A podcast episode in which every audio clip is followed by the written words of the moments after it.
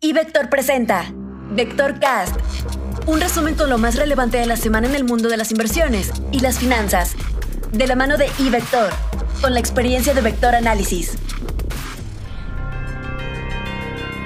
Comentario económico. En los últimos días hemos visto una enorme volatilidad en los mercados mundiales de deuda a consecuencia de los temores de que la recuperación económica vaya acompañada de inflación los bancos centrales de todo el mundo enfrentan la misma duda. ¿Qué hacer? Hasta el día de hoy hemos visto tres respuestas. La del Banco de la Reserva de Australia, que trata de controlar la curva, la del Banco Central Europeo, que va a acelerar la compra de bonos, y la del Fed, que ha mostrado un tanto más despreocupada. Esta semana se reúne el FOMC y será una buena oportunidad para ver si ha cambiado de opinión. En lo que se refiere a la economía mexicana, esta semana únicamente se publican los datos de la demanda agregada correspondiente al cuarto trimestre de 2020. El mercado estará atento a los datos de este indicador a fin de identificar la debilidad con la que transitó la demanda interna el año pasado, así como el impulso que podría llegar a tener el sector externo sobre nuestra economía al inicio de este año. Análisis técnico. Las tasas en Estados Unidos han sido uno de los factores de preocupación para los inversionistas alrededor del mundo, y lo que genera nerviosismo realmente no es la dirección del movimiento al alza, sino la velocidad con la que se ha presentado. La atención se ha centrado en el Treasury a 10 años, que está superando el 1.6%, y eso abre la posibilidad de un alza a niveles de 1.8 o hasta 2%, que eran los niveles previos a la crisis por la pandemia. Técnicamente, la probabilidad se inclina a que la tasa debiera tener una caída importante y luego estabilizarse. Sin embargo, la tasa se mantiene presionada y con ello debe prevalecer la cautela por el impacto sobre el resto de los mercados y en especial por el impacto hacia nuestras tasas.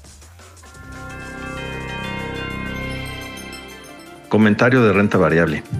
Durante la semana pasada, del 4 al 11 de marzo, el S&P BBB IPC registró una ganancia de 1.069.64 puntos, equivalente a un incremento de 3.63%, mostrando desempeños negativos solo en los sectores de transporte, salud y construcción. En dólares, el índice tuvo un fuerte incremento de 5.4% debido a la depreciación del dólar respecto al peso. A nivel internacional, la gran mayoría de los mercados accionarios registraron ganancias debido a que el Banco Central Europeo anunció que dejará la tasa de interés de referencia sin cambios y se comprometió a elevar significativamente el programa de recompra de bonos durante el próximo trimestre. Adicionalmente, el reporte del índice de precios al consumidor en los Estados Unidos creció como se esperaba en febrero, favoreciendo la estabilidad en los rendimientos de los bonos soberanos de largo plazo de Estados Unidos. En cuanto a nuestro comentario de estrategia de renta variable, los efectos de la pandemia del COVID-19 en los, resultados de las empresas fueron mixtos, es decir, no fueron homogéneos y tuvieron efectos diferenciados de acuerdo al sector en el que se encuentra. Evidentemente, las empresas dentro de los sectores relacionados al turismo,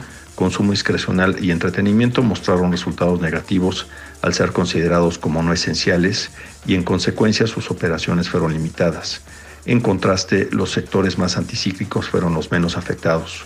Destaca el comportamiento generalizado de las empresas por preservar liquidez ante la, incertidumbre de la duración de la crisis sanitaria y económica, situación que se reflejó en reducciones de gastos operativos, en las inversiones y pagos de dividendos.